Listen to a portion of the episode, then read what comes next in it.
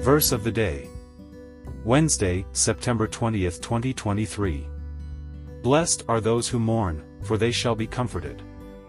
Matthew five four.